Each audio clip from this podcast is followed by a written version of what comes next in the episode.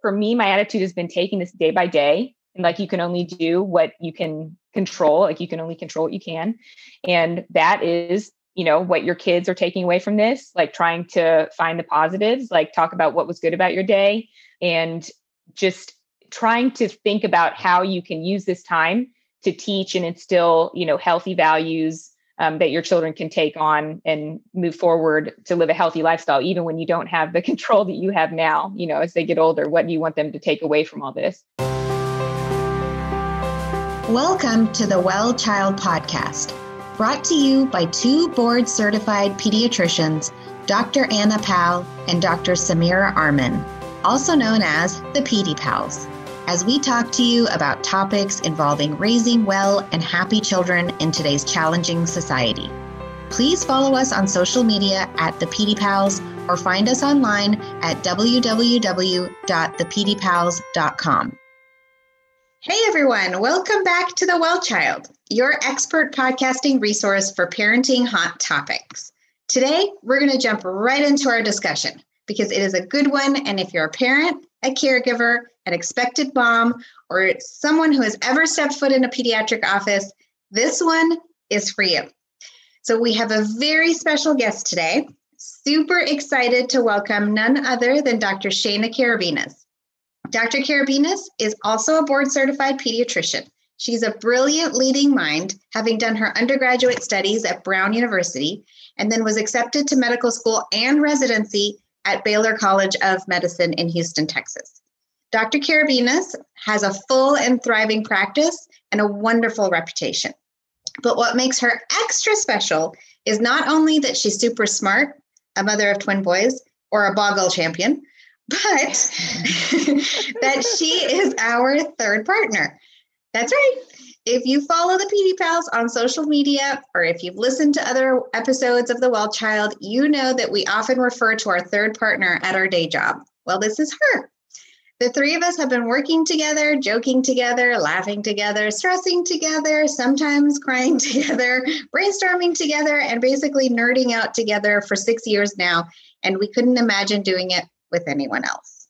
Like Sammy just described, I cannot emphasize how amazing it feels. And it feels like a dream to work with like minded professionals in the field. And I pinch myself every day that I get to work with these women right here. They are so caring and compassionate, intentional, and fierce women that I really feel so lucky. Um, as we all know, medicine is definitely a practice and an art, and it's something we refine every day and learn from each other. So we have to have an environment that fa- fosters this inquiry and honesty and non judgment, which these women are experts at we all follow the same guidelines, but we have such different styles and different personalities. But our love and respect for each other is really what makes us the dynamic trio in my mind. Agree. So, so before we go on um, and uh, you know talk about our amazing topics for today, I just wanted to break it down for our listeners. So, number one, we're going to talk about how to parent during this pandemic. This is a big topic. Number two, how your kids can maintain a healthy weight during the pandemic. And number three, how to manage screen time during the pandemic. So if you're interested in any of these, this episode is definitely, definitely for you. We will also talk about potentially, if we have enough time, um, when and how to know how to fit telemedicine into your life and whether it's right for your family.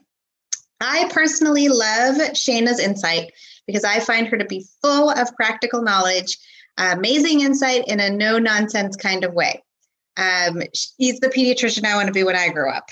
And today is a very special treat for you, our valued Pedipals community, because you basically get to be like a fly on the wall as the three of us talk like we typically do every day about the things that we just wish parents knew and would implement. So, after that very long introduction, welcome, Dr. Shaina Karabinas. Yay. Hey guys. Yay. I'm well, very, very honored um, that you guys invited me on your podcast. Um, I, I could not say any more glowing things about you guys. I feel almost like I have to pinch myself every day that I get to work with such great doctors and people and women and um, really role models for me. Um, so thank you for having me. Aww. Thanks for being here. You know, I just this reminded me, um, and then we can get really talking about the the good stuff. But of uh, my interview when I, I, was interviewing for the job that I currently have, yeah. and you were there before I was, and then Anna was the third one to join me. Yep. And I wasn't sure if I wanted to take that job or not. And then I met you, and we had lunch together, and you talked about your twin boys, and then I talked about my two girls. And I remember thinking specifically, I hope I retire with her. ah, see, I'm so grateful. I'm so grateful. That would be the best thing that I could ask for. Yep. God. So, um, you know, we were talking about the pandemic and, and the kind of challenges that this poses for us, um, not only as pediatricians and doctors, but as, you know, parents and aunties and, you know, sisters and daughters. Um, you know, it's, it's, a lot of a lot of things that as doctors we speak about you know to our audiences is how do we recommend and provide advice that's based on evidence and based on experience um, you know and best practices so to speak. Uh, we we always want to you know we don't always want to just say things that are opinions but of course based in some kind of uh, validated approach and with the pandemic, it, it, really poses a challenge for us because we don't have experience with this. I mean, mm-hmm. we're in uncharted territory, um, you know, in every way. And so we're kind of having to feel through this just like the general population. Um, so every all of my advice over the past, you know, nine to 10 months has been kind of, you know, evolving and based on my instincts. Um, so I just have to hope that they're decent uh, most of the time. But I, I just wanted to mention that that it's important for people to understand that we're all learning together and mm-hmm. things might change or things might evolve as we get more information on this this hopefully once in a lifetime pandemic that's that's so true. I'm I'm so glad you said that because I think the main reason we wanted to do this particular episode and with you nonetheless is because we've kind of navigated this time of uncertainty with you you know? Mm-hmm. uh, and it's been something that the three of us have gone together have gone through together as well as all of our patients. And so we really wanted to stress this to our families and to our listeners that it's okay to be uncertain and it's okay to be scared because we're all kind of going through this together and there's a lot of uncertainty. But the biggest thing is to give yourself a break, right? And mm-hmm. then trust your healthcare providers and and listen and assess each situation as it comes to you. But but I so totally agree with that sentiment. Yeah.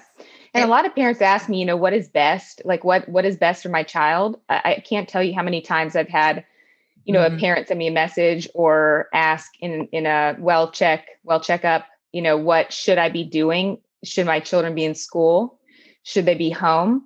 Um, you know what is your advice? Mm-hmm. and i think that we really have to individualize um, what we're doing with our families and and what you know as as uh, as listeners followers um, the there's no right answer you know? And it's there's some situations or circumstances where there is you know every scenario is there's some kind of drawback or negative and i think it's important to acknowledge that and know that you know there's there's going to be um, a lot of situations where we we can only do the best that we can and weigh the positives and negatives and choose the one that has the least negatives you know? I totally agree. I mean just case in point example i'm a single mom for example and i have one child and i have to work and my school is taking decent covid precautions you got to go to school. What other option do you have? You can't afford anything else, right? Right. Um, whereas there are some people who have a lot of help and support and are able to sit and, and remote learn their children, for example, or maybe have one parent that's staying at home that could be dedicated to that cause. Maybe they're trying to protect somebody who they don't want to get coronavirus. Mm-hmm. Uh, so every situation needs to be reviewed and analyzed in, individually, like you said. So I completely agree with that. And I think that's very wise. Rewinding just a little bit, I want our listeners to know uh, you did say that you know it comes with your instinct, but it is a very educated instinct. We mm-hmm. drank from a fire hose. We, the three of us anyway, and I think you know most of the medical community, we knew the tidal wave was coming. We were listening. I'll never forget. We were the three of us listening to an Italian podcast by mm-hmm. pediatricians when it was hitting Italy, and thinking, "Oh my God, like this is really bad." And then realizing we had no PPE and what were we going to do and trying to procure one N95 for each of us. Mm-hmm. Um, so we knew what was coming and we have drank from that fire hose every day since right? We have i mean there every day i can't tell you how much we're reading and looking and con, you know conferring with each other and other doctors and specialists and experts and lecturers and everything you know? And then so that's where the instinct comes from. That comes from a very educated place Mm-hmm. So right. just wanted to plug that in there. It's yeah, not like you're shooting, true. you know, from the hip. it's true. It's true. Yeah. And, you know, I think that um, one thing that has uh, gotten lost a little bit in this is, is we know that kids um, have been spending a lot of time at home and they're not only are they out of the routine, but they're, they're sometimes falling behind, you know, at home online and I think that there's certain age groups that have a harder time with this than others and certain personality types. And I think, you know, considering the fact that teenagers probably have a harder time being at home, um, generally speaking, and then same thing, obviously, with like the kindergartners, right? I, I don't see how being in kindergarten on a virtual platform is is a very easy process unless you have a parent who's dedicated to kind of being the teacher you know and so i think that these considerations are important. You may have, you know, these nine or 10 year olds who I think are probably the group that does best because uh, they can be a little independent. They're not as, you know, um, they don't feel as left out by being home as maybe the the tween and teenager age group. But there's going to be certain personality types, certain um, children with behaviors that where they really uh, suffer from being at home. And I mm-hmm. think in those cases, as parents, you just have to consider um, you know taking that chance and putting them in school if that's really better for their health and mental well-being. Well actually it's it's interesting you said that because uh, there is you know not that much data but uh, enough for us to know that so far um, based on what we've seen that the school transmission has been relatively low. It's the the key is whether or not the schools are following proper protocols but uh, while there poses huge health risks for kids to go to school, if they're following proper protocols, socially distancing, wearing their masks in their schools, are actually abiding by health department and CDC guidelines when positive cases occur, the risk of them getting it at school is is very That's low. Right. That's right. Yeah, which is good news for us.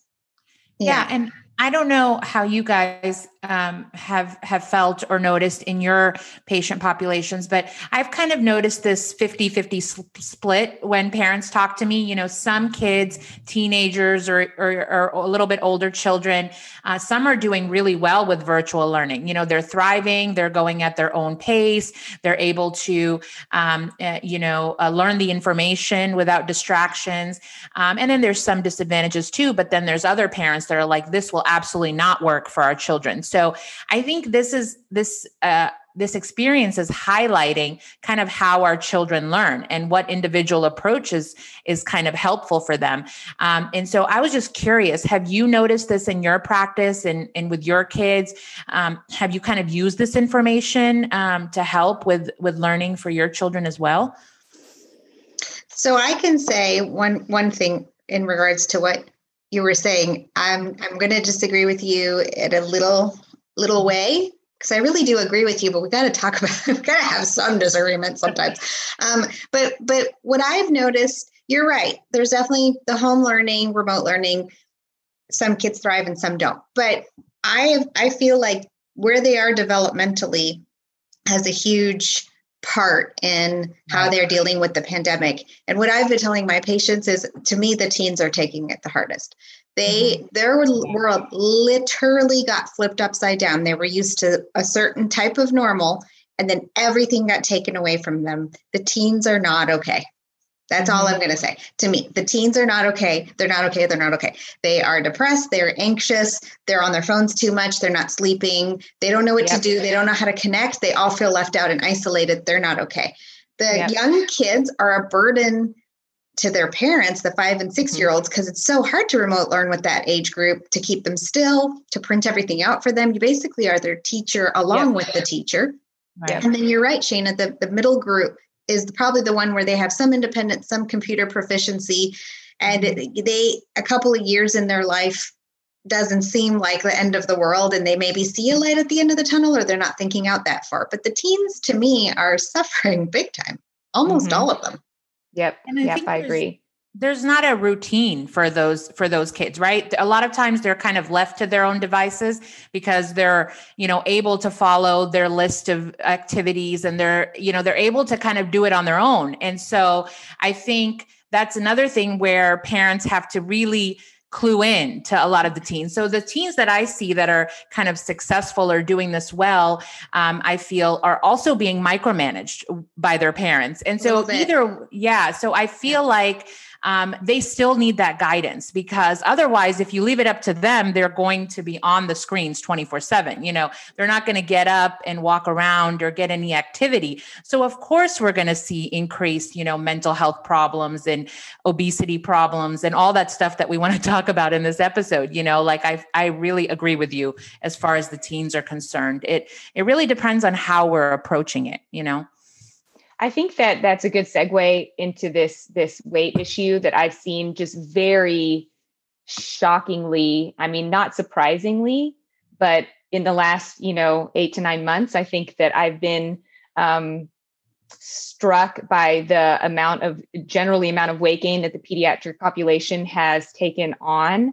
Um, you know, children who never struggled before uh, yeah. have been, so you know, true. going up on those growth charts and and it's it's worrisome, you know, because a lot of times these these routines and these um, patterns kind of get set and then you know start to become are hard to reverse. I guess I should say once you have quote unquote bad habits. And I think I've I've really tried to talk a lot to my my patients and their families about how how can we mitigate this? How mm-hmm. can we deal with the fact that that we are you know kind of in a different realm. We're not in our normal routine. They're not able to be as active as they normally were. They can't play in their sports, or they haven't had, or their sports haven't been open to play, or the parents have chosen to keep them out, you know, and, and they're not in school. They're not necessarily in recess and, and getting that kind of moving throughout the day movement. Um, so I've talked to patients about, you know, of course, trying to live by this, this, uh, approach where you you buy what you want to eat, right? So right. don't buy the things that you really shouldn't be eating because if the kids are home, you know, maybe they used to get away with that because they didn't have an opportunity to eat these things all day. It was kind of a treat once in a while. But if you have cookies and crackers and chips and those kinds of snacks, and that's what's easily available, and you know, you're busy as the parent or you're not there, um, you know, the children are going to potentially overindulge in those those foods that aren't ideal, especially if they're sitting most of the day, which unfortunately a lot of these kids are, um, including my kids. And so having kind of fresh fruit that's there and easy to to to get, easy to grab, being having that be convenient for them. Um, talking to them if they're old enough to understand about how important this is, especially now, um, starting that conversation, and then trying to get them active. You know, so so a lot of times they're just home all the time. So what do you do? You don't have you know that ability for them you know to to go outside. Let's say it's it's terrible weather and they don't have their sports outlet or their recess outlet at school. How can you be creative and get them to be active? Because that's such an important part of this. Also just for their general well-being for their for their their sleep quality. I mean all of this is interlinked with with how how can we get them out of that seat and and off of the screen for at least you know 30 minutes to an hour a day. And and i'll talk to parents about you know if you have stairs in your house right? Have them go up and down the stairs or if they're going up to get something have them go up and down twice you know like just through the day um, have them do you know 20 minutes of stairs just up and down it's like going on a stairmaster and it's actually a lot of work um, having them do jumping jacks or or dance parties or if you can set up a ping pong table um, or get a, a, a, jump rope you know um, having them try to be creative Yeah. Do you know how many YouTube exercise for kids channels there are? Yeah. Yeah. A lot. Yoga, maybe. Yeah. Yeah. Yep. Yeah. yeah, totally. Or go outside for a picnic, maybe run around, you know, depending on the weather permitting at least. But yeah, I think what you said is so true. I think kids need a routine and school provides that structure and routine where you have dedicated recess hour and lunch hour and snack time and being able to walk around the halls and and get up, you know, between classes. And I think we have to uh, kind of mimic a little bit of that routine at home and and get creative like you mentioned. I Mhm. mean, that's Yeah. going to be the biggest thing. There's so much to unravel here. Yeah. so much. One thing, you know, Shaina said that these children who never struggled with weight before are suddenly finding themselves above the growth chart. Not only that, but we've seen the opposite. Children who we've been watching at the bottom of the growth chart suddenly become a normal weight. What does that tell me? That tells me they're not eating their lunch at school or they weren't Yeah. eating at school. And now that they're eating more, you know, that it's showing itself um, it, through their weight gain. Mhm. But the, the truth is at school, anyone whose kids knows that it's like what, 20, 30 minutes if you're lucky. And then they're talking and chatting most of the time also during that lunch hour. And so they don't eat very well. And and then as you said, very rightfully so, they're home and everything is accessible. So they're on their computer and then they're snacking all day. So Mhm. I think having you know a little bit more set time for when you're allowing your children to eat and okay that's enough and now it's time for the next thing. That's really important. And then offering healthy options as opposed to anything processed um, all of this within reason. You know i don't want anyone to feel guilty because that's not happened. But the point of these discussions and these this education is just self-reflection which every parent should do all the time. You should be self-reflecting about what can you do and where can you get better. When i look at my girls sometimes i'll just sit there. And for me i always try to keep it in the four pillars of health which shaina actually brought up. Um, one is exercise sleep right? Diet and then you know mental health is the fourth. And i always Yeah. think like are they doing enough with exercise? And then sometimes it's no. And Mhm. and our parents i mean are you really thinking about it? During recess time which you're allocated during remote learning you're allocated a break are your children moving? Or are you just allowing them to sit there get them up tell them it doesn't matter to me what you do just go and do something and come back in 20 minutes uh, set your alarm whatever right and sometimes i have to sit there and think well how's the diet gone not so great maybe we should rein that one in a little bit you know um, Mhm. sleep Anna and I talk about sleep every day, all the time, in every capacity. And I know you do too at work. Um, that's one of the most important ones to me. You, Yeah. this is not the time to let your children be up till eleven thirty at night because they don't have to wake up as early. They Mhm. still have to go to bed at a reasonable hour. They still have to get a good amount of sleep. They have to have good sleep hygiene. This will catch up to them. If you want their Mhm. immune system to be strong, you have to make sure they're getting proper sleep. And then the last is mental health, and that's where the screen time and actually getting outside helps with mental health and having a hobby and talking to your children and having a good rapport.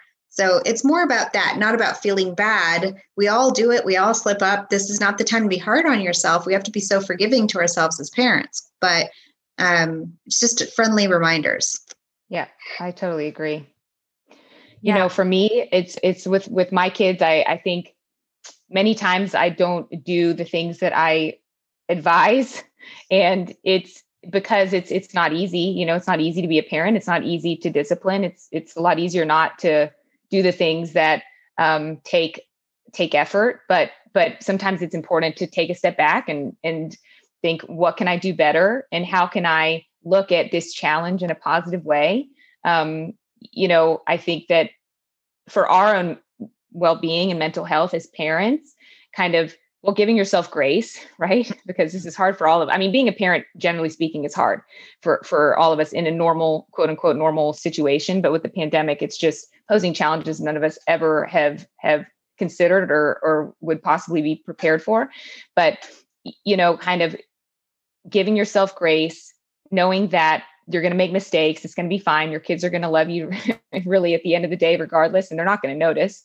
But it is important to appreciate the time as best you can and look for the positives. Like how how has this year been um, been good for our family you know? And how can we continue to do those things that we discovered or that we found um, that we didn't see before you know? Like I, i've spent a lot like when i was home doing telemedicine last spring, spring for two months you know i was on online seeing patients every day but i didn't leave the house with with my family. And it really was to some degree um, enlightening with the the amount of time I was able to spend with my kids and enjoy. And you know we could take the time to play a game we could take the time to do these things.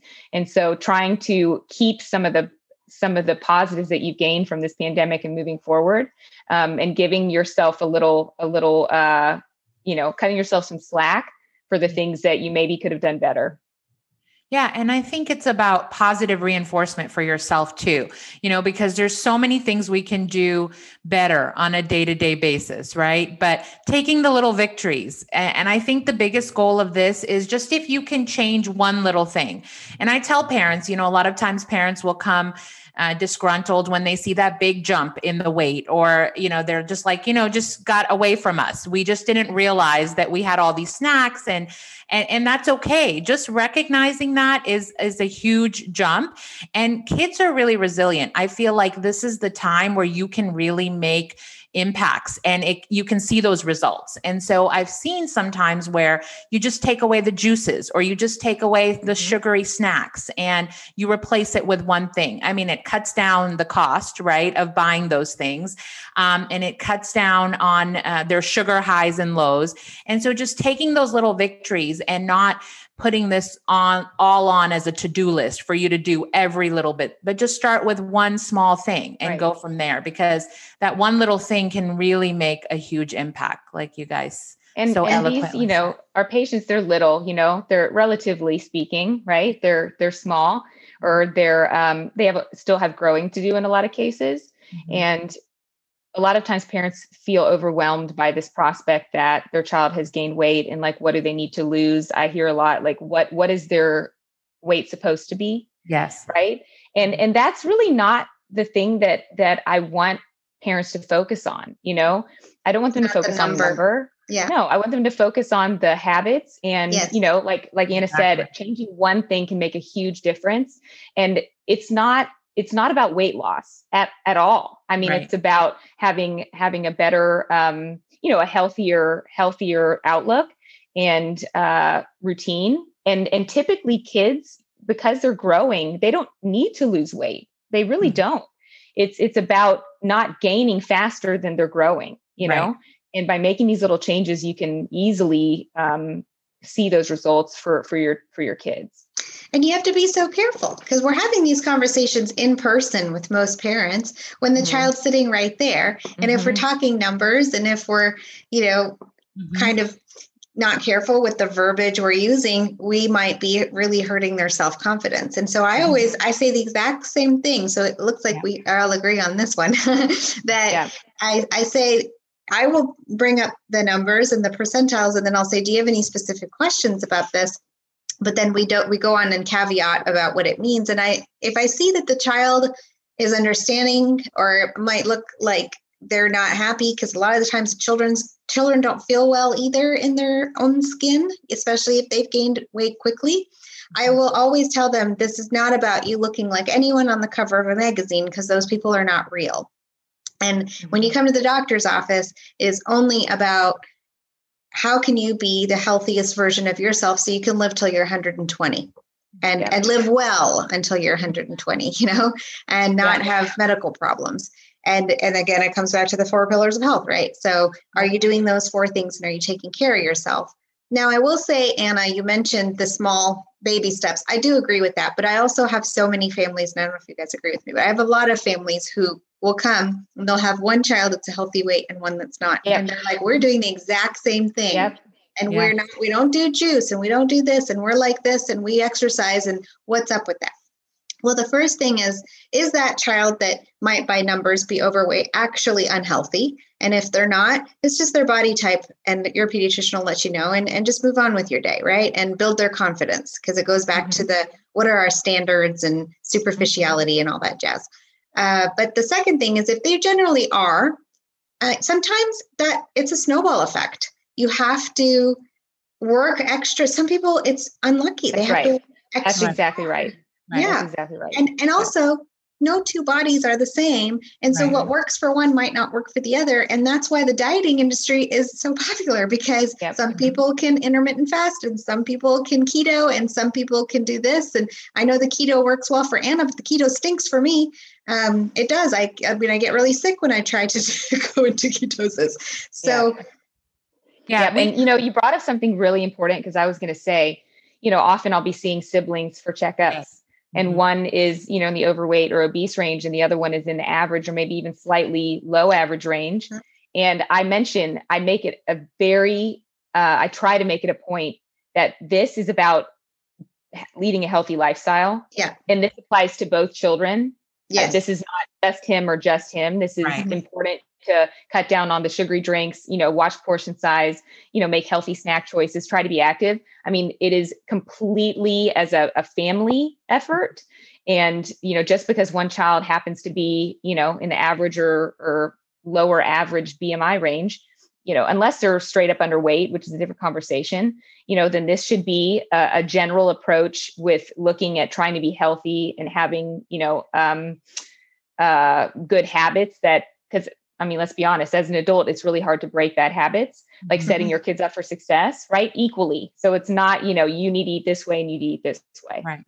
Yeah, we could talk about growth charts all day long because it's something we we deal with. And I I think what you guys so beautiful said so beautifully is that you can't look at that number. And this is the first disclaimer I say. I say, listen, this is a range of normal. This is a rough range that we look at. We're not looking at where you are on the chart or where you should be, but more on the habits like you mentioned. And I think mm-hmm. that's one of the biggest pitfalls is a lot of parents, you know, they get so caught up in my child is a picky eater you know? Um, they're not gaining weight. They're so skinny compared to the other sibling uh, vice versa. And that's when i think it's really important to say listen regardless of where you are on that chart the habits are key.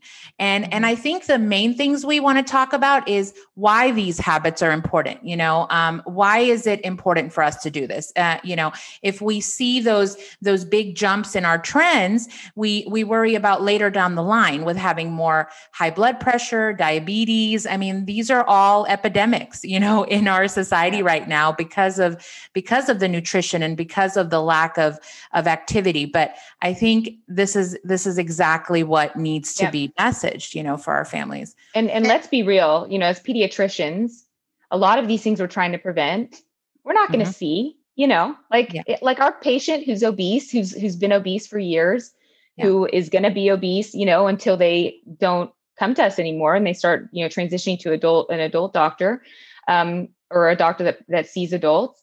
It, it's it's trying to be proactive, you know, Right. because fortunately most children do not develop diabetes. I mean, some do, of course they do, and that's what we we definitely want to prevent. But the vast majority of kids do not see the impacts of Right. these things on their health um, until they're we're not their doctor anymore. You know, Well- so we just want to be we want to take care of our our patients just like like their parents. I feel like we have the same goals. You know. yeah Yeah, and actually, something you mentioned that's a really good example that I really want parents to focus on. And then I'm going to rewind and talk about something else too. With that's an example of what you just mentioned is the HPV vaccine. So Mhm. we give it as pediatricians, we talk about it, but how often do we see a complication of HPV, cervical cancer? We don't. My husband is an adult oncologist. He'll come home and go, Oh my God, if I see one more 20 something year old with head and neck cancer because they didn't get the HPV shot, right. I'm going to cry, for example. And, and then that reminds me, it's my job Yep. to really Yeah. enforce that HPV because I mean, I don't see them after they're 20, but 20 and having cancer is awful, you Yeah. know? And so that's an example of one that you, you're talking about. But I really want to pause because I really want our listeners to realize a theme here. It's a theme through all of Pedipals, every pediatrician, and whatnot. It's really important. You have to involve your kids. So mm-hmm. Whether that means you're taking them to the grocery store and they're helping you pick out the foods or what, but whatever you decide to do, they have to be involved in the conversation or they're going to fight you every step of the way. And how hard is that? We all know. We've all had the kids that resist you every step of the way. So you sit down, you say, listen, Billy, Random name. Listen, Billy. Um, we we need to make a concerted effort in the household to watch our diet. You know, we're doing a great job with sleep, for example. And mind you, we could probably use to watch a little less TV, but that's not my priority. We need to do a better job with our diet. What do you think that you can be you can do? Which part can you work on? Or what are you comfortable with? If if your child is addicted to ice cream like Shaina, Yeah. you were the first all name. have our vices. you do as I say, not as I do. Right. um, if your child's addicted to ice cream, for example, um, that that might be the thing they they just can't let go of. Now, do I condone them having it every day? No, no, no. But that's not my point. The point is that they're they're just going to not eat ice cream for two weeks and then they're going to start eating it again when you're back to square one, right? Um, Mhm. So, but what if they're like, you know what, mom, I I can do without sweet tea. Start there. Because if they're if they're buying into it and they're involved and this is a concerted team effort, they're way more likely to stick to it. Or if you say, a lot of times I hear my kid doesn't like sports. Well, they must like something. What is Mhm. it? Um, do they can they walk? Can they ride their bike? Can they do some kind of video online? What is it? Anything. I'll take anything at this point. Ask them what it is. But if you force your child who hates to move to go do soccer, oh my gosh, they're gonna they're gonna be miserable. And that's not the point. The point is to instill a love of exercise and movement. So which one there's got to be something that doesn't feel like torture to Mhm. them, right? Mhm. Agreed? Yep, Yeah. Yeah. absolutely. And and also I think even if we show the effort that, you know, we're taking these steps to also live healthier lives. I mean, they're like little sponges. They do pick up on all the things we're doing and we're all human and we all, you know, have our vices. You know, Shaina's is ice cream, mine is Nutella. oh, Nutella. Too. and Sammy, you know, you, you also love that Nutella. I mean, we all have those. So we can't, if we can't always control those impulses, we can't expect our kids to always make the right choice. But the bottom line is, is to emphasize that when we do make some of these choices, we feel better. You know, when I eat, you know, a couple of spoons of Nutella, I'm going to have that sugar crash. I'm going to feel miserable, you know, um, a, a few hours later, my tummy's going to hurt. And so I think, I think explaining it in the, in the sense where it's okay to have these uh, once in a while and, um, you know, but in excess, of course, they're only going to make things worse. Mm-hmm. Absolutely. Actually, this is a total side note, but I got an air fryer for Christmas. I've been wanting Yeah. one of those. Sheena, do you have one? No. I Yeah. have one. I It- love it. Do you? Oh my gosh. If there was ever a fast and easy and delicious way to make vegetables, Yeah. Really? True. it's, It's so- really great. Yeah, Mhm. and, and I I'm the kind of person that wanted one of those what do you call them? Instapots because you had one Sheena and you kept saying oh Mhm. do it. It's life changing but it scares me. The pressure the thing like it's too complicated I can't do it. Um, like I'm always afraid I'm going to blow my face off because the pre- I'm Yeah, not going to do the pressure thing right? But the air fryer is basically like a microwave like it's that easy to use. Mhm. Yeah. and and super i mean just i just stick cauliflower in there and then green beans and the girls are totally involved and they love it and i feel like for ours is is relatively small so i can't make Yeah. like a whole four person dinner in there Yeah. but i can put my veggies in there and um and then i work on like the main meal on the side. You could try like chicken wings. Uh, chicken wings, you can do different sauces and they're healthier. They're not like fried, you know. Um, Vegetables are delicious. Um, you can make fries at home, which are not going to be the processed fries, Yeah. just potatoes, you know. So I think it's a you great know this is this is a good point actually it makes me think about like how to get your kids involved with eating like vegetables um you know so for christmas my husband got me uh, an AeroGarden. So it's like the little garden that is in your kitchen. Oh i love where you can yeah. grow you know like the Yeah. like lettuce and, and herbs and stuff but but you don't have to have that. I mean i just happen to not have a green thumb and like everything just dies. So it has to be very very automated for me.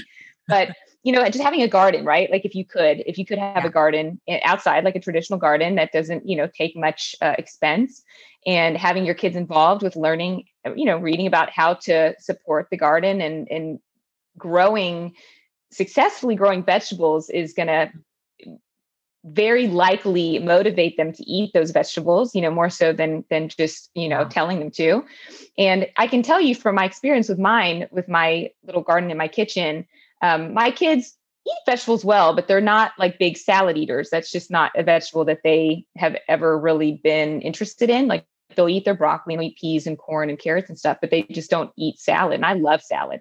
And so this actually, you know, because it's grown in front of their eyes, just like you could outside, um, they'll take a piece, you know, and just eat it. And they think that's so cool, you know, or like mint, you know, like we were growing mint. And so they never tried the mint leaf. And so they they tried it, you know, they tried basil. Mm-hmm. Um, and so that's just another way to motivate your kids to to do eat those things that are healthier without them realizing it, you know? Totally agree. I we we have that. one. We have an outdoor garden. Have I shown yeah. it to you, Shaina? No. No. Oh yeah, we have one. We did it. was it a couple years ago, Anna? I can't remember. Yeah, they have they have beautiful carrots and all That's kinds so of cool. veggies. And and no mm-hmm. green thumb. We I think we probably actually were unsuccessful for the first six months, but they love the girls love going to Home Depot or wherever, picking out the seeds, and it's just mm-hmm. something we do again as a family. And then, like as you said, intuitively they want to start learning about it and mm-hmm. Whatever it is that you're growing and it's so cool. We grow a lot of peppers because my husband is like addicted to anything spicy. So jalapenos, serranos, and blah, blah, blah, whatever, they're, yeah. all, they're all there. And uh, carrots, as Anna said, and, and we love the herb garden too. We have a giant basil thing. And we throw it on everything all the time. The girls yeah. will run out when we're cooking and just pick some. And and we also did the same. We planted some fruit trees as well. For you guys, that might be something also, Shaina, you could do. Yeah, absolutely. Oh, so I think cool. that's the the one thing that the the pandemic has really brought out is people's creativity. So, you know, I, I made my little herb garden at home and I've seen a lot of families do that where they you got to get outside you got to get in nature you know? Uh, another big topic that we we have to talk about is screens and us being kind of cooped up inside and being on virtual learning or tvs but i think that garden idea is amazing because it's an opportunity to get out of the house enjoy the outdoors and then to teach them about nature which is which is so was so important Right. Well, real quick it. before we go on to the screens, do you guys want to do like break it up and do a quick game? Sure. Okay.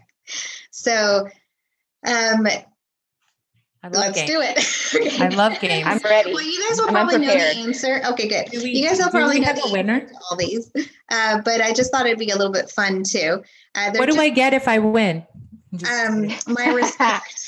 you better earn it. You better earn it. Bragging, bragging rights. Okay, got there you it. go, bragging rights. uh, so it's just true or false. Um, so true or false, you can get a fat, and then we'll let the um, the listeners also get a second to think about this. True or false? You can get a face mask exemption card, so you don't need to wear a face mask. You should not be able to. Yeah. So you're right. The answer is false.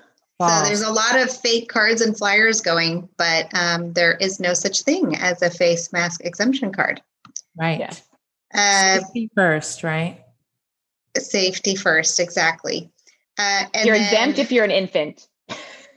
Right. Or under two, right? Under two. yeah. yeah. Yeah. Anna, did you have one too? Um, I you go ahead first. Okay. fine, fine. I wrote them down my, my next one's silly, but okay. So true or false? oh no. It's like so ridiculous. The coronavirus was deliberately created or released by people. False. eh. I'm almost embarrassed to say that one. okay, I got one. Okay. Um, this one's not as funny as yours, but okay. okay.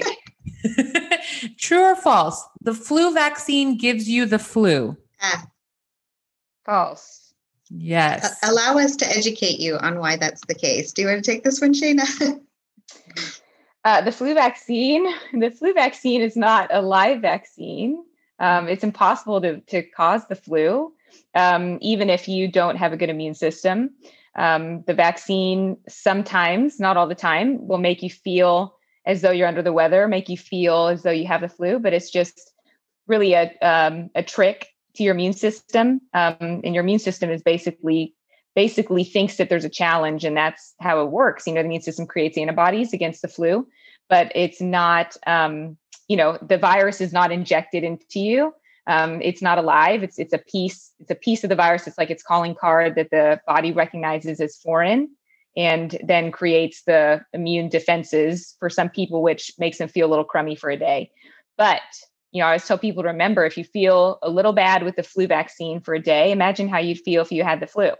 So it's it's worth it if you're one of those people. But for a lot of people, they don't have any side effects at all. I'd say most. Yeah. yeah. And I mean most kids, right? Oh yeah. yeah. They just and go running out. And I think of it, you know, when we talked about this earlier, but uh, this is what I had to keep in mind after I got my second COVID vaccine and I had some symptoms that, you know, hey, my body is working. my immune system is prepping the army, you know, to get mm-hmm. ready to, to if it has to experience that in the future, um, it'll be ready. So, in a way, those 24 to 48 hours of some symptoms is definitely way worth it than to, you know, get more severe illness and complications complications in the future. So, which yeah. also is a little off topic, but I th- I know a lot of our listeners are really curious about that. You guys had similar experiences getting your COVID vaccine, yep. right? Yep, yeah. Yep. Exactly. Can you tell our viewers about our listeners about it, or viewers, because this will be on YouTube? Yeah. Yeah. So, um, yeah, I got my first COVID vaccine on December fifteenth. I got the Pfizer vaccine um, minimal arm soreness with that. I mean, it was maybe a little more than I usually experience with the flu vaccine, but no big deal. I didn't feel bad. Um, after the second one, which was on January 5th, um, I probably starting like 16 to 18 hours after the vaccine, I felt achy. You know, I was achy and I felt fatigued and I had a headache and I didn't have a fever, but I didn't feel good for like six to eight hours. And then I ended up taking some ibuprofen and the symptoms completely resolved. And by the following day, I was back at work and I felt back to normal. So it was very, very short lived, um, but pretty typical, I think, from what I've seen other people report. Yeah, and Sammy already made fun of uh, of me for my experience, but I'll just recap. um, so so Shaina got her second vaccine first. So you know she she mentioned this. You know, at 16 to 18 hours, she she had some symptoms, and I got to 24 hours, and I was like, I am you know a rock star. I got past it. I yeah didn't even need Tylenol or Motrin. Look at me go. yeah. so I got overconfident a little bit, but then around 30 hours in, I got the symptoms and and it was the same. I I felt some aches and and headaches and um and then I took ibuprofen and I was better too, but uh, I think it's funny because you know she made fun. She took full advantage to make fun of me about That's that. So funny. Well, it's also funny because feel great. Yeah. it's also funny because well, I just think you're so cute when you don't feel well, but that, that's besides the point. Um, it's also funny because you guys got I got my vaccine a little after you guys, but you guys got your vaccines similarly timed with my husband, and we were all texting, and you kept saying, "How's Blake doing? Yeah, how's, how's, Blake, Blake doing?" Yeah. Right. And I didn't want to ask him because I didn't want him to act like he had the man flu. so, yep. So you I want to plant any seeds. Yeah, exactly. Yeah. So I just didn't. I was like, he's not walking around and he says he's fine. But he did come after a while and he goes man that second dose is no joke. I'm sore. Uh, so he did have that where he he mentioned it but it didn't he didn't it didn't knock him off his feet or anything. He didn't man flu it. we were just grateful that we all got it right? Oh yes. Yeah. okay. You, did you guys Bring get emotional? Chanda, did you get emotional when you got yours? What a tough i was just so excited. Were you? I was so excited. Yeah yeah. Did you Raina? was like I, I did. I was like, wow, this is like a moment in history. Like, yeah. like this is something we're going to talk about in retrospect. And that, you know, that we were like one of the first ones to get it. I thought it was mm-hmm. kind of like a moment. But I remember oh. Shaina, she was like, I am in the front of the line. I'm going. I didn't think of it like that, but now that you mention that, we are we are wow, we are, that's really cool. Um, But no, I was more like I think whatever I had suppressed for the last year came out, and the poor you know, nurse who was mm-hmm. giving me the shot, I was like, I think I'm going to cry. like, just like a relief, you know, it's a relief. Yeah. I was like, I can't believe we're actually here. This was like this year went by in dog years, you know? Yep. Yeah, it did. It yep. was definitely emotional. Um, okay, I have another true and false. Okay. Okay. Okay. So true or false? Watching TV before bed will help your child sleep better. That's false. Uh, oh my gosh, I get that so often. The, the, you know teenagers who say, "Oh, I just you know I need need to have my screen yes. on in the background, or I need to watch TV and it relaxes me." Yeah, and you know maybe for maybe for some adults, I don't know. I, I don't. I, this is anecdotal, but I think it maybe doesn't affect adults as much. But we know that for kids. The studies are there, and the experience is there. Yeah. We know that screen time makes it physically harder to fall asleep and stay asleep for kids, um, yeah. and it's uh, a huge, a huge problem and a huge miss, I guess, misunderstanding that I think teenagers and preteens have that it's helpful to them because it's it's it's de- definitely the wor- the worst thing they could be doing before bed. And, and I think the other thing is is it might make you it might make some children fall asleep, but it doesn't necessarily mean it's giving them restful or good sleep, right? Because all the studies shows that your mind is still active, you know, after those hours where you've been engaging in screen time. And so it, it takes time for your mind to kind of get down to that, uh, you know, that level where it's going to fall into sleep and get into deep sleep. And we want that restful, good quality sleep. So right. even if, and I think a lot of times it's masked with kids, you know, needing some sound or needing something in the room uh, to kind of help them. And so I see a lot of people tell me this that, you know, but they can't fall asleep without the TV in the background or something. But I think the the key uh, point, what you hit um, right there, is that it all the studies show that it does not help them sleep better. So yeah, and I tell I tell patients who can understand, like teenagers, you know, mm-hmm. that sleep is not sleep is natural, right? But it takes a lot of work actually. Mm-hmm. Like setting yourself up for successful sleep is is not is not necessarily something that comes automatically and if they yeah. think it does and they're having trouble it's because it's because they're not doing the things that help their body prepare right. itself and sustain good sleep so i mean turning screens off at least an hour before bed if not more you know dimming lights at night you know taking away all the extras like you know having like i'm really bad about this but i'll have all the lights on like blazing and then it's like ding, you turn the lights off and you're just in the dark. Like, you know, your body's not ready, you know, so you have to start dimming lights. You have to keep a consistent schedule, you know, things that, that we don't, you know, that take effort and take thoughtfulness um, is, is, are things that, that need to be involved when you expect your body to, to sleep well, you know? And so I tell patients, you know set yourself up for success you know turn off the screens dim the lights you know have some kind of routine some kind of quiet you know either read or listen to music quietly um, and try to stay consistent on weekdays and weekends as best you can you know so you we, we talked about uh sorry Anna. we talked about what things you know what positive things came from the pandemic and I, I want to caveat this that I have older children. I, I, really, I just don't want to stress any mom out who's got her hands full with toddlers and babies and whatnot. So I, I have older children, so this was possible for me. But this was one of the things that I didn't have before the pandemic, and it's a routine. I uh, looked into it and I saw that a couple people I like and follow, and um, one in particular, his name's Jim Kwik. I just like the message this guy gives out and it's that you know you can train your brain to do a lot of things and that the sky's the limit and and you don't be uh, discouraged by what you think you can learn type of thing. Um, but anyway so he has a morning and an evening routine and uh, and it's like five ten minutes. And um, it really inspired me. So the girls and i have a, the same routine in the morning and the same at night. So we start uh, the day off the same way every morning. And it involves like a few things like mindfulness, a couple of deep breaths, getting fresh air, something I never used to do before. But now, before I get my car to commute to clinic with you guys, I will run around my cul-de-sac real quick, just get my, the blood flowing in my body. I never used to do that before, but it's like supposed to set your body up for the day and set a nice tone. And we do the opposite at night. We have a nighttime routine. Maybe we could do a whole episode on this sometime, and or like a YouTube video, like those cool influencers. Um, but, but yeah, so at night we do the girls and I do the same thing every night, and it actually involves talking and how was your day and what can we what kind of intentions do we set and what do we want our day tomorrow to be like? What kind of dreams do we want to have? And um, a little bit of relaxing music and um, you know candles whatever. So we have our that's how we do it. And it obviously doesn't involve screens in any way shape or form. But I have loved this. I'm going to take this with me for hopefully the rest of my life. My five or 10 minute morning and five or 10 minute evening, I feel like has increased my happiness tenfold. Mm-hmm. That's so great. You know what we do is we read your book. We're reading her book. So good. My kids love it.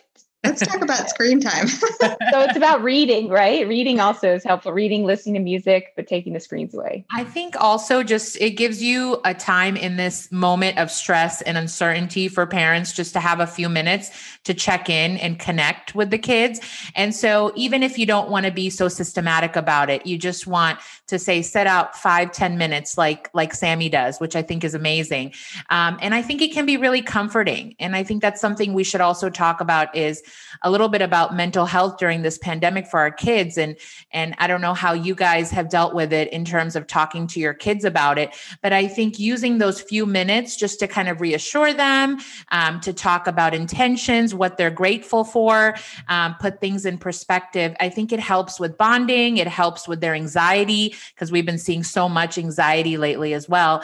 Um, so I think you can use that for kind of multiple uh, benefits, you know, giving them a routine and then also just uh, reassuring them and snuggles and mommy daddy time, you know. Snuggles are important. Snuggles. Everyone needs snuggles. yeah. So any parting words on the on the screen time? Other than I mean we know the detrimental effects, not very many beneficial effects. Yeah. We I, I mean I think that, you know, screens are going to be utilized more because of all this and mm-hmm. probably mm-hmm. forevermore. And there's, you know, to some degree we don't have control over that. And and again, giving yourself a little grace and knowing that I, I honestly personally think it's impossible for school age kids to stick with the quote unquote, you know, American Academy of Pediatrics recommendations of two hours or less per day. I mean, that's just not achievable right now if they're online because um, they're going to be, you know, in front of a screen. Even if they're in school, what I'm hearing is, you know, my kids are online right now in virtual, but even if they're in school, a lot of what they're doing is online. And so mm-hmm. it's just impossible. But, you know, trying to take the time where they're not in school, um, you know, to minimize it, right? You know, it's no big deal sometimes to watch a movie or to, you got to do something as a parent, you know, let your kids watch a movie or watch a show or whatever. It's, it's not a big deal. But trying not to make that, you know, the day to day habit and just, trying to think outside the box and figure out other ways to get them engaged and and um, you know just be creative. Also i think it's really important to be aware of what they're watching and what they're doing. So what kind of video games are they playing and what is the content that they're looking at? Um, because that they're being influenced by it whether you accept it or not they are being influenced mm-hmm. by it. There's not a child in the world that's going to have a violent video game that it's not making some type of impact into their psyche and in the back of their mind. So be very mm-hmm. careful. Is it uplifting? Is it good? Is it educational? Is it what you want them to be watching? You do mm-hmm. have the right to set those boundaries and to you know put the controls on you know and and to Absolutely. yeah. So i think that's really important as well when you do put on a movie especially for the younger ones you pick it. Is it a good one? And is it something that they can learn from? Does it have a good message? Is it what you want them to take away? Now, sometimes that's not possible and just watching a movie for the sake of watching a movie, but I think that's something to remember as well. Yeah, and and I get parents ask me a lot about those interactive educational uh, things that are on screens, and I think I don't know what your thoughts are about those, but I think some of those interactive things are are helpful in ways, but again, limiting is the key. Just just making sure we're not doing that all day long. I think that's going to be the biggest thing, and and breaking it up. I think uh, having that routine and breaking up your amount of screen time, whatever you can do. Um, that fits with your lifestyle and fits with your work schedule, I mean, you definitely have to cut yourself a break, but um, having dedicated time, but definitely not before sleep if you can avoid it. Mm-hmm. With the yeah, and like I can give an example. For example, um, I'm always I want to be sh- careful not to offend anyone, but at the same time, I really don't like, especially for the young toddler ages, those YouTube videos where like Anna is chasing Spider Man you know what I'm talking about? Mm-hmm. Like it's just these random people that are dressed up in in superhero and princess costumes, and they're making some type of skit. Uh, I don't see the value in this whatsoever. So mm-hmm. for me, if I had like a three or four year old and they were just like scrolling on YouTube mindlessly, going from one video to the next, that'd really bother me. I'd be like, mm-hmm. stop, we're going to put on Elmo because at least Elmo talks mm-hmm. about the letter M and that makes a mm noise, you know? so, yeah. Yeah. you know what I mean? Right, right. Yeah. Yeah. I mean, I think with younger kids, it's about like when you can, if, if there's going to be screen time involved, like being engaged, you know, as a parent, like kind of watching with them, which kind of defeats the purpose in some cases, you know, but mm-hmm. kind of talking them, making conversation out of it, you know, um, like in the preschool age, two ish, two to four year olds. Um, but obviously that's not always doable and it is not the end of the world if they're going to watch something mindless for half an hour but making sure that it doesn't have anything that's you know of course you don't want your children to be seeing or repeating um, and and just generally speaking doing the best you can i mean that's all we can do you know but riddle me this you know you have a five to seven year old for example riddle me this why can't the games that are available to them on the screen be another language um, some kind of math game chess like, why Absolutely. can't it be, right? Why can't it be a few games that are mind right. games or vocabulary or geography right. or whatever? And that's fun for them too. But then those are yes. the games that they only have this library. Right. Uh, and they pick through and it's you know teaching them something in a way like why yeah. can't that be the case it should be i mean that'd yeah. be great that'd be yeah. great if it's if, if, if that's something that I mean, I think that that's something we should all strive for, you know?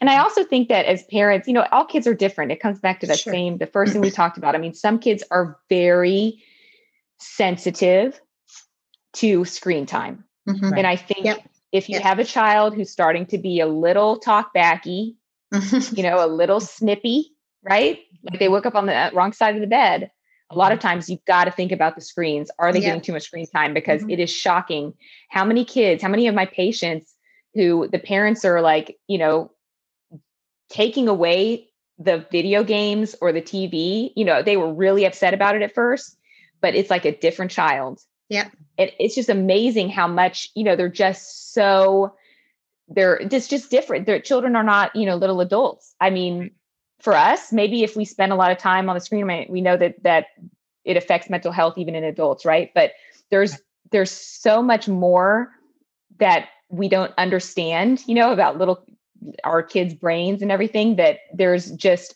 a huge impact that screen time can have on certain kids more so than others.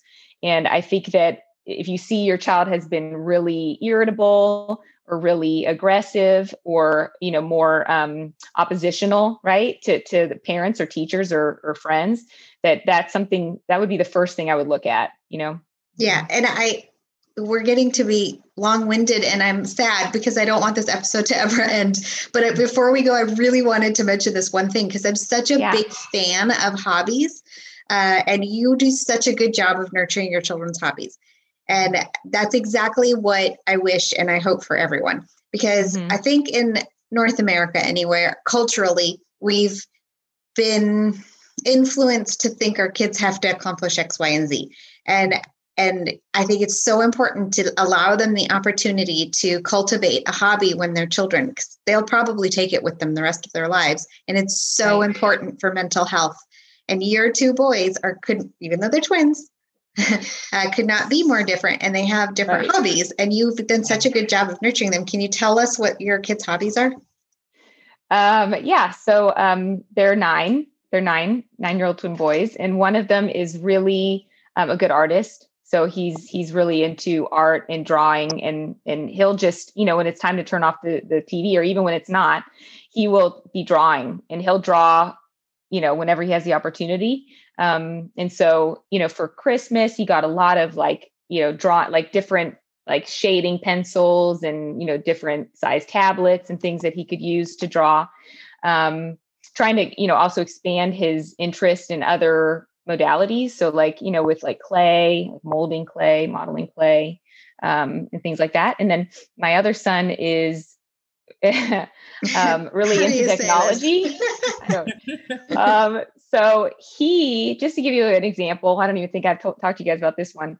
Um, you know, he saved his money from Christmas and um, his his allowance, and he saw a um, an Apple um, MacBook that was available on eBay.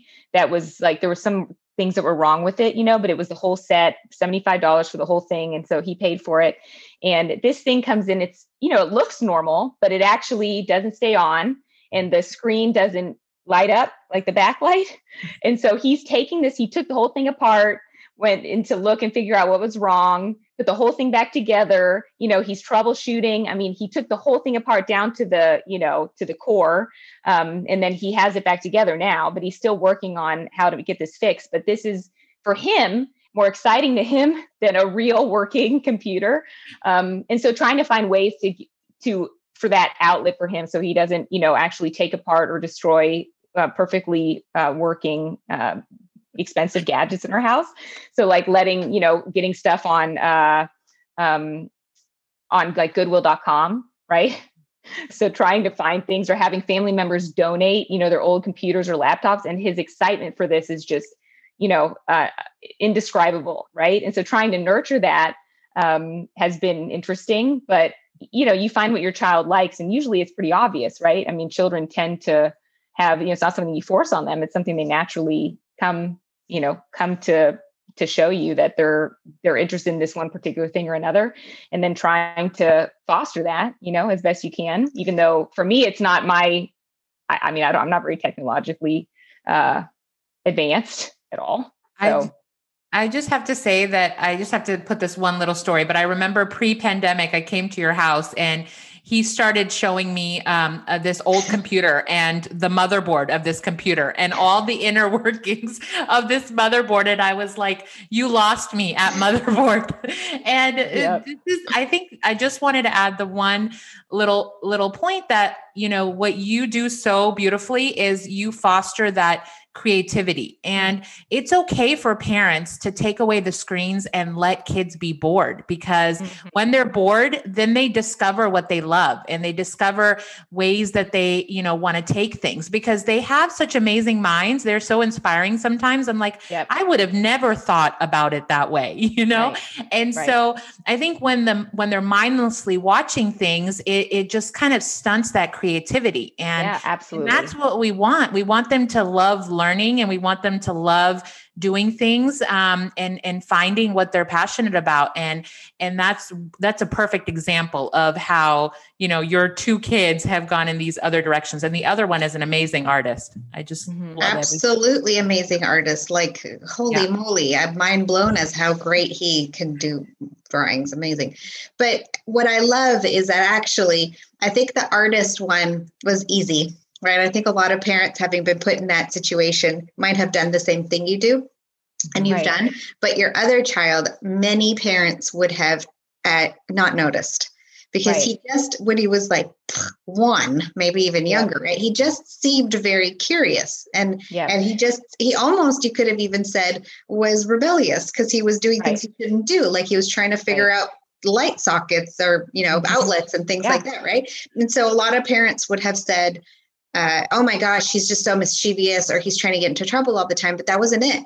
He was curious about how things work. Mm-hmm. And you guys mm-hmm. picked up on that really quickly. And I remember we've talked about this forever, and you always used to say, like, he did this and this. And maybe it was because you had another twin, so you were comparing the 2 mm-hmm. and how one was like that and one wasn't and you were you literally did it in a controlled environment like here here's a broken yeah. phone play with this you right. know right. so this yes. is amazing and i'm sure he's going to do something with this there's no way this yeah. isn't going somewhere yeah. i mean this is his you know his passion obviously and so that's another thing as parents I think to take away from this is that, you know, it's not always something you're comfortable with, right? Oh God, I mean, no. You want to keep a safe, like you want it to be safe for them. But like I'm not, I don't know anything about USB-C, lightning, this and that cords. I mean, he, he'll tell you all the things. And I'm like, I don't know what you just said. Yeah. But okay. and then his brother too, like I'm not an artist. I, I'm terrible at drawing. Like, I mean, this is just him for him, it's natural, you know? And so like it's not always going to be what you're what you're inclined to do, you're comfortable it's with, so or even true. what interests you right? Mm-hmm. But it's yeah. that's not our job. We it's not our job to have them do what interests us. You know? Yes. And I have the same. You're absolutely right. And actually, yeah. I resisted it for me because my older mm-hmm. daughter is very musically inclined. Yes, she is. And, uh, and I'm not. And my husband loves music, but is yeah. not. That's not theatrical. What, like she's theatrical, you know. She is exactly that. And it from the young age, I was like, well, what, are you gonna, I mean, well, like you're gonna go on stage? As for a doctor, that's like what? Yeah, yeah, you know? yeah. And for two doctors, level one. Um, but we didn't get in her way. It was it yeah. was hard. It's hard not to get mm-hmm. in the mm-hmm. way. Actually, sometimes you would rather they do something you are comfortable with, mm-hmm. uh, and mm-hmm. not because I'm judgy, because I'm right. protective. That's right. the right. only reason. Displaying my daughter in any way, shape, or form makes me uncomfortable because I'm protective, and that's my job as her mom is to protect her from hurt or of right. any kind. So right. yeah, I agree. I agree. We were getting yeah. so off topic. yes, but important it's things. Good. It's yeah. good. I love it. Awesome. So what else? I think we pretty much covered a lot of things. Is yeah. there um, we kind of ask all of our guests to kind of give us their little take homes. If if there's one or two things that you want parents to remember um, from here on out or dealing with this pandemic um, just any take homes we would love yeah there was a dr Karabinas newsletter. What would it say? Oh gosh.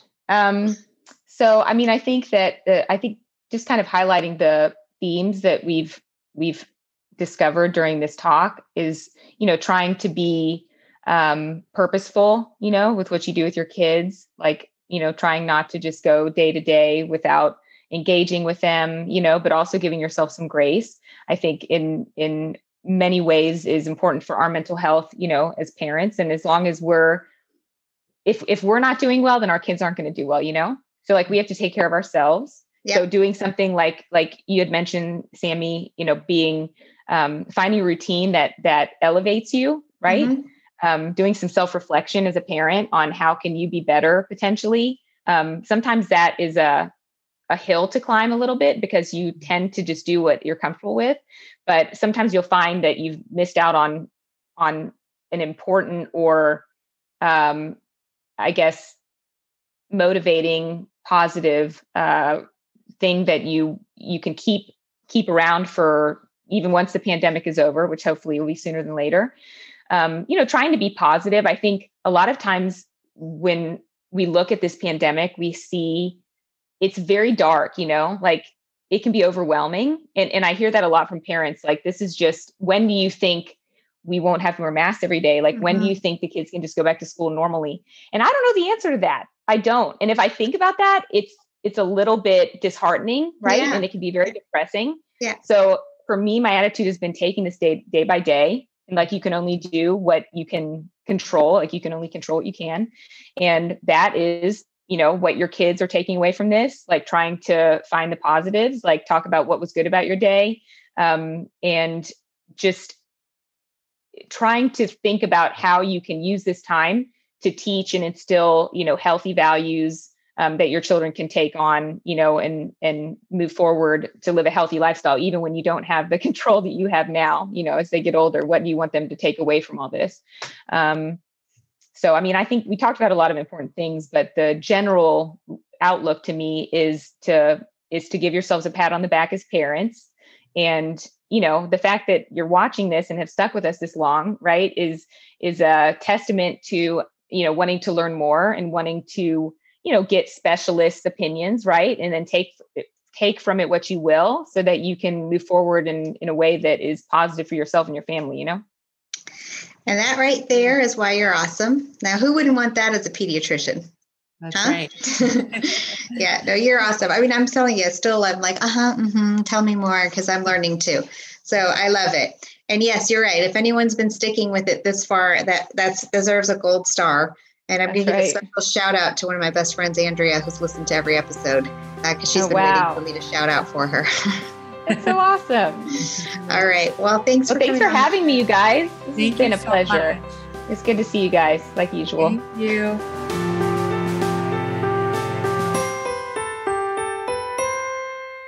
The views and opinions expressed in this podcast are those of the participants and do not necessarily reflect the official policy or position of any other agency, hospital, organization, employer, or company. Assumptions made in the analysis are not reflective of the position of any entity other than the participants. The participants are critically thinking human beings. Therefore, these views are always subject to change, revision, reconsideration, and recalculation at any time. This podcast collaboration makes no warranties or representations as to accuracy, completeness, correctness, suitability, or validity of any information, communication exchange, and the participants will not be liable for any errors, omissions, or delays in this information, or any losses, injuries, or damages arising from its broadcast, dissemination, or use. All information is provided on an as is basis. It is the communication recipient's responsibility to verify any fact